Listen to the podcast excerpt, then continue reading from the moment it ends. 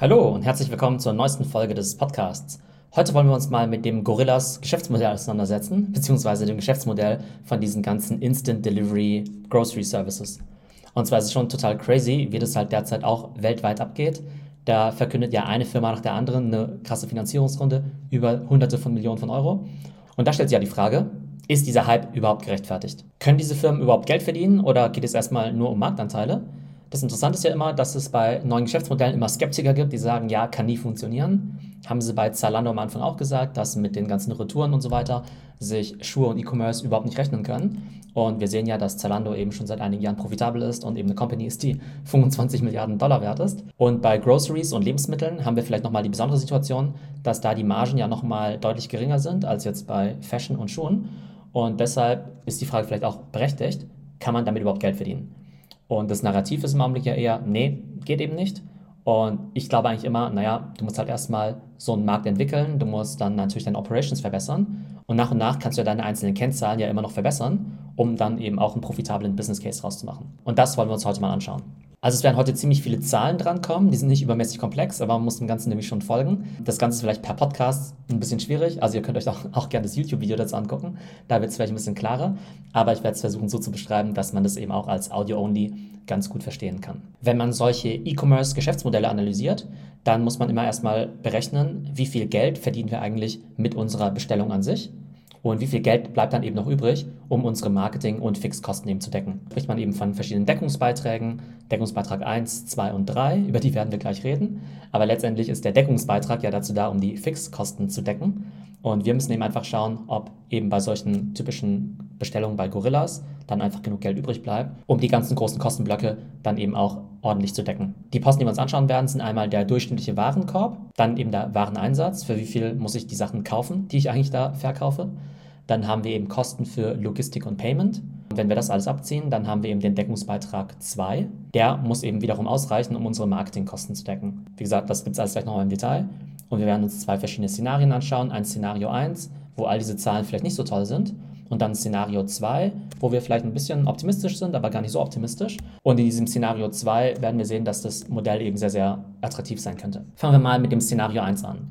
Also nehmen wir mal an, der Kunde bestellt im Schnitt für 21 Euro nach Mehrwertsteuern und wir nehmen mal an, dass es hier keine großen Stornos oder Retouren gibt. Also 21 Euro durchschnittlicher Warenkorb. Dann haben wir beim Lebensmitteleinzelhandel in der Regel eine Marge von 30 Prozent beziehungsweise einen Wareneinsatz von 70 Prozent. Das bedeutet eben, wenn ich Gorillas bin und Sachen für 21 Euro verkaufe, dann habe ich eigene Warenkosten in Höhe von 70 Prozent, also von 14,70 Euro. Und was mir dann eben noch übrig bleibt, sind 6,30 Euro, der sogenannte Deckungsbeitrag 1. Also Deckungsbeitrag 1 immer definiert als mein Umsatz minus dem Wareneinsatz. Okay, also jetzt haben wir unsere 6,30 Euro.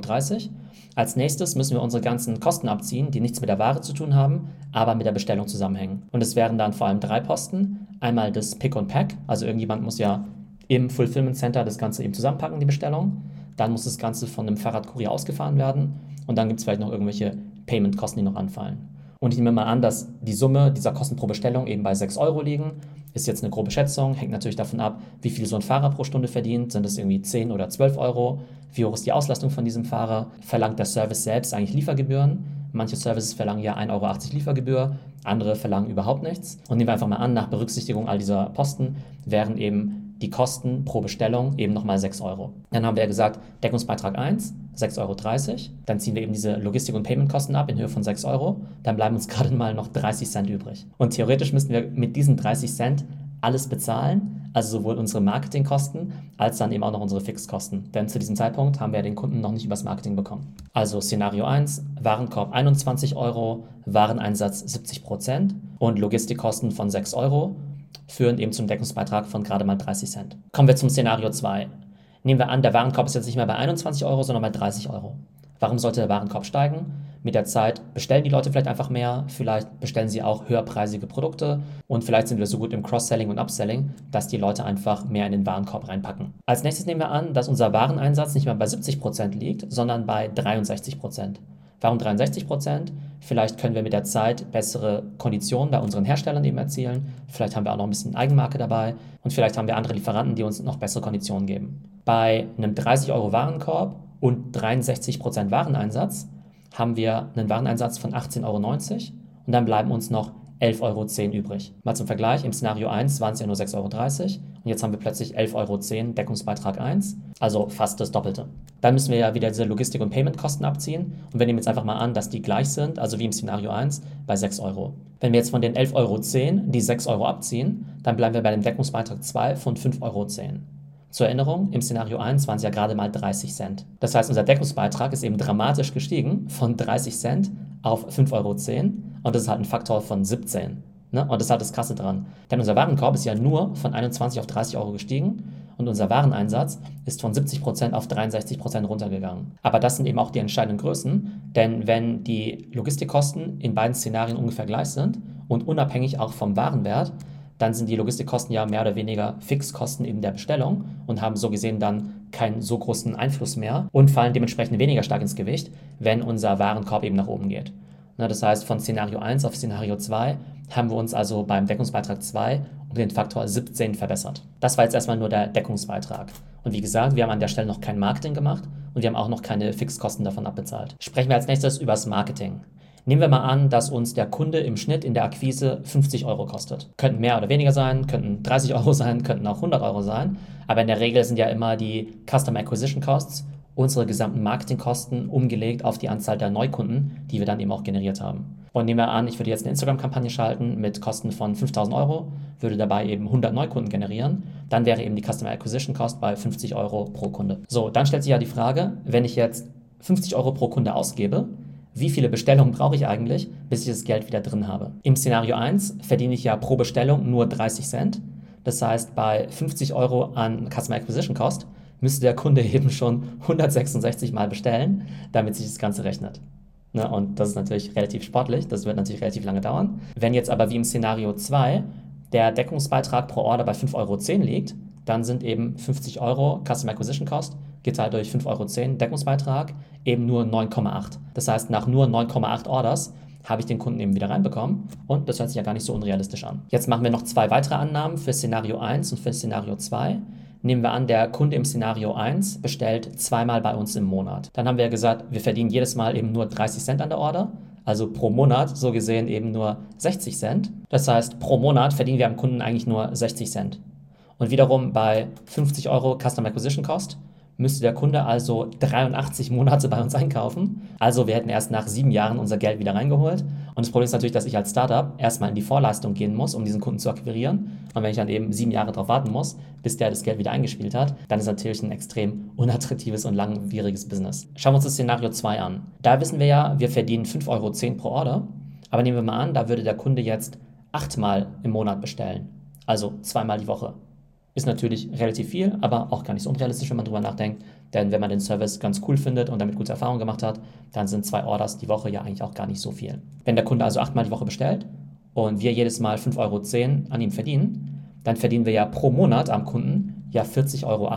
Und dann wiederum Customer Acquisition Cost von 50 Euro und wir verdienen eben pro Monat schon 40,80 Euro an dem dann haben wir nach 1,2 Monaten die Kosten schon wieder reingeholt, was natürlich extrem attraktiv wäre. Aber da seht ihr natürlich auch schon, wie groß die Bandbreite zwischen diesen beiden Szenarien ist. Im Szenario 1 hat sich der Kunde eben erst nach 83 Monaten rentiert, im Szenario 2 eben schon nach 1,2 Monaten. Das ist mal ein Faktor von 68. Das ist ja auch immer das Spannende an diesem Businessplan. Wir können in solche Excel-Tabellen natürlich reinschreiben, was wir wollen, was jetzt irgendwie Warenkörper angeht, Wareneinsatz, Logistikkosten und so weiter. Man versucht es natürlich immer gut zu schätzen, beziehungsweise die Gründer versuchen es natürlich sehr optimistisch zu sehen. Aber da kann halt echt mal so ein Faktor 70 zwischen diesen beiden Szenarien liegen. Und am Ende ist die Wahrheit wohl irgendwo in der Mitte, beziehungsweise es gibt vielleicht Märkte, die mehr oder weniger profitabel sind. Es gibt bestimmte Kundenkohorten, Produktgruppen, die mehr oder weniger profitabel sind. Am Ende muss man natürlich auf eine sinnvolle Mischkalkulation rauskommen. Aber von dem, was ich bislang gehört habe, von Gorillas Kunden, und es ist ja nicht nur Gorillas, das ist ja auch Flink, das ist ja auch Joker im Ausland, das ist ja auch Getir, sind die Leute eigentlich sehr zufrieden. Und wenn sie sich halt mal dran gewöhnt haben, dann kaufen die eben auch regelmäßig ein. Und ich glaube auch, die Bons werden immer höher. Und das ist ja auch was, was wir bei Amazon sehen. Da haben die Leute ja früher auch nur für, keine Ahnung, 20 Euro dreimal im Jahr bestellt. Und jetzt bestellen sie irgendwie mehrmals die Woche für beliebig hohe Warenkörbe. Jetzt haben wir viel über die einzelne Order gesprochen, also wie profitabel ist eine einzelne Bestellung, beziehungsweise ein einzelner Kunde. Jetzt ist natürlich auch noch wichtig, dass das Ganze auch in absoluten Zahlen ein attraktiver Business Case wird. Schauen wir uns nochmal das Szenario 1 an. Da haben wir ja gesagt, der Kunde bestellt im Schnitt zweimal im Monat für 21 Euro. Das sind ja 42 Euro im Monat beziehungsweise 504 Euro im Jahr. Und nehmen wir mal an, unser Lieferdienst hätte jetzt eine Million Kunden, dann würden wir eben mit diesen Kunden eine Million mal 504 Euro verdienen, sind 504 Millionen Euro. Im zweiten Szenario haben wir gesagt, dass der Kunde achtmal im Monat bestellt und zwar für 30 Euro im Schnitt. Das wären also schon 240 Euro im Monat oder 2880 Euro im Jahr. Wenn wir wiederum eine Million Kunden haben, die für 2880 Euro im Jahr bestellen, dann wäre das ein Umsatz von 2,88 Milliarden Euro. Und der Unterschied zwischen einem 2,8 Milliarden Business und einem 500 Millionen Business ist umsatzseitig jetzt gar nicht so enorm. Das ist ja quasi nur ein Faktor von 5. Aber wenn wir uns die Profitabilität anschauen, also vor allem beim Thema Deckungsbeitrag, da sehen wir ja eben, dass im Szenario 2 der Deckungsbeitrag eben um den Faktor 68 höher ist. Und das Interessante ist ja auch, dass wir in beiden Fällen ja davon ausgehen, dass wir eine Million Kunden haben, die wir zu 50 Euro pro Neukunde einkaufen. Das heißt, in beiden Fällen geben wir 50 Millionen fürs Marketing aus, aber in einem Fall machen wir daraus 500 Millionen Umsatz und im anderen Fall 2,88 Milliarden an Umsatz. Und im ersten Szenario müssen wir 50 Millionen an Marketing ausgeben, um gerade mal den Deckungsbeitrag von 7 Millionen zu erzielen. Und im zweiten Szenario haben wir die gleichen 50 Millionen Marketingkosten, aber erzielen einen Deckungsbeitrag von fast 500 Millionen. Ne? Also da kommt wieder dieser Faktor von 68 ins Spiel. Und da sieht man eben auch wieder, wie mächtig es ist, einfach höhere Warenkörbe zu haben und niedrigeren Wareneinsatz weil ich dann aus dem gleichen Marketing-Spend zum Teil das 70-fache an Deckungsbeitrag rausholen kann. Welches dieser Szenarien jetzt eintritt, kann ich natürlich auch nicht sagen, aber die Aufgabe vom Management dieser Startups ist es natürlich, diese Kennzahlen stetig zu verbessern. Und ich glaube, zum Abschluss schauen wir nochmal auf das Gesamtvolumen. Nämlich ist der Lebensmitteleinzelhandel in Deutschland einfach riesig groß. Der ist laut Manager Magazin 200 Milliarden groß und die Online-Penetration, zumindest vor Corona, war in Deutschland gerade mal 2%. Ne, das heißt, Gerade mal 2% aller Lebensmitteleinkäufe werden eben online getätigt. Das ist durch Corona sicherlich gestiegen. Nehmen wir mal an, dieser Anteil ist irgendwann mal bei 10%, dann wäre dieser Markt ja schon 20 Milliarden groß. In UK ist dieser Anteil wohl schon bei 16%. Perspektivisch könnte natürlich so ein Anteil auch mal bei 30% liegen. Und wenn jetzt wirklich 30% des Lebensmitteleinzelhandels in Deutschland in Höhe von 200 Milliarden online getätigt würden, dann wäre das eben ein Gesamt-Online-Markt von 60 Milliarden im Jahr für Online-Player wie Gorillas, Flink, aber auch Amazon Fresh, Rewe und so weiter. Und wir haben ja in Folge 227 auch besprochen, dass selbst wenn diese Lieferservices mit den Produkten an sich überhaupt kein Geld verdienen, dass sie eben noch eine zweite attraktive Einnahmequelle haben, nämlich Werbung. Das haben wir am Beispiel von Instacart gesehen in den USA, die ja davon ausgehen, dass sie eigentlich mit Produkten gar kein Geld verdienen, aber dass einfach diese ganzen Brands dann eben Werbung schalten müssen. Das heißt, wenn bei Instacart dann jemand nach Spaghetti sucht, dann gibt es eben Werbung wie Barilla, genauso wie ja auch Brands oder Händler bei Amazon Werbung schalten müssen. Und für Amazon ist ja auch ein extrem attraktives Business. Und einen ähnlichen Revenue Stream kann man sich jetzt eben auch für Gorillas und Co. vorstellen. Also Fazit, ich glaube, es ist extrem wichtig, diese Deckungsbeitragsrechnung zu verstehen, auch wenn ihr mal eure eigene Company gründet. Ich war ja früher selbst auch E-Commerce-Gründer und musste auch erstmal herausfinden, wie diese ganzen Zusammenhänge überhaupt sind und dass dann eben auch kleine Schrauben in diesem Modell einen extrem großen Einfluss auf eure Profitabilität haben. Und um die Ausgangsfrage zu beantworten, ist dieses ganze Instant Delivery Business jetzt ein riesiger Hype oder sind diese großen Investitionen gerechtfertigt? Ich glaube, dieser Grocery- und Supermarktkuchen, der ist einfach so gigantisch und es ist eigentlich auch klar, dass der online geht, dass man damit auf jeden Fall Geld verdienen kann. Und die Frage ist eben einfach nur, welcher Player am Ende übrig bleibt. Spannend ist eben, ob diese Teams und Investoren eigentlich mit der Denke reingehen, naja, das ist irgendwie Winner-Take-All-Market und wir starten jetzt eben so zu zehnt und wir wissen eigentlich schon, am Ende kann nur einer übrig bleiben ob sie irgendwie hoffen, dass sie dann von anderen aufgekauft werden oder irgendwie so fusioniert werden, oder ob sie eigentlich denken, naja, genauso wie es ja auch x verschiedene Supermarktketten gibt, von Rewe zu Lidl und Aldi und äh, Edeka und so weiter, wird es dann vielleicht auch gleichzeitig Gorillas, Flink, Flaschenpost, Rewe, Amazon Fresh, Picknick und so weiter geben. Es bleibt auf jeden Fall spannend. Ich hoffe, euch hat die Folge gut gefallen, dass ihr auch den Zahlen, auch im Audioformat, dass ihr den halbwegs folgen konntet und genau, wenn ihr mehr von solchen Business Breakdowns hören wollt, dann sagt mir gerne Bescheid. Und wie immer würde ich mich natürlich freuen, wenn ihr den Podcast euren Freunden empfehlt, beziehungsweise bei Apple Podcasts bewerten würdet. Und wenn ihr die Zahlen nochmal genauer nachvollziehen wollt, dann könnt ihr euch auch gerne das YouTube-Video dazu anschauen. Ich verlinke das in den Show Notes. Und wenn eure Company mehr wissen möchte über aktuelle Trends im Bereich Grocery, Retail und Food, dann könnt ihr euch gerne bei mir melden. Ich biete da verschiedene Vorträge und Workshops an über aktuelle digitale Trends aus den USA, aus China zum Thema Retail und Grocery. Ich hoffe, es geht euch gut und bis zum nächsten Mal.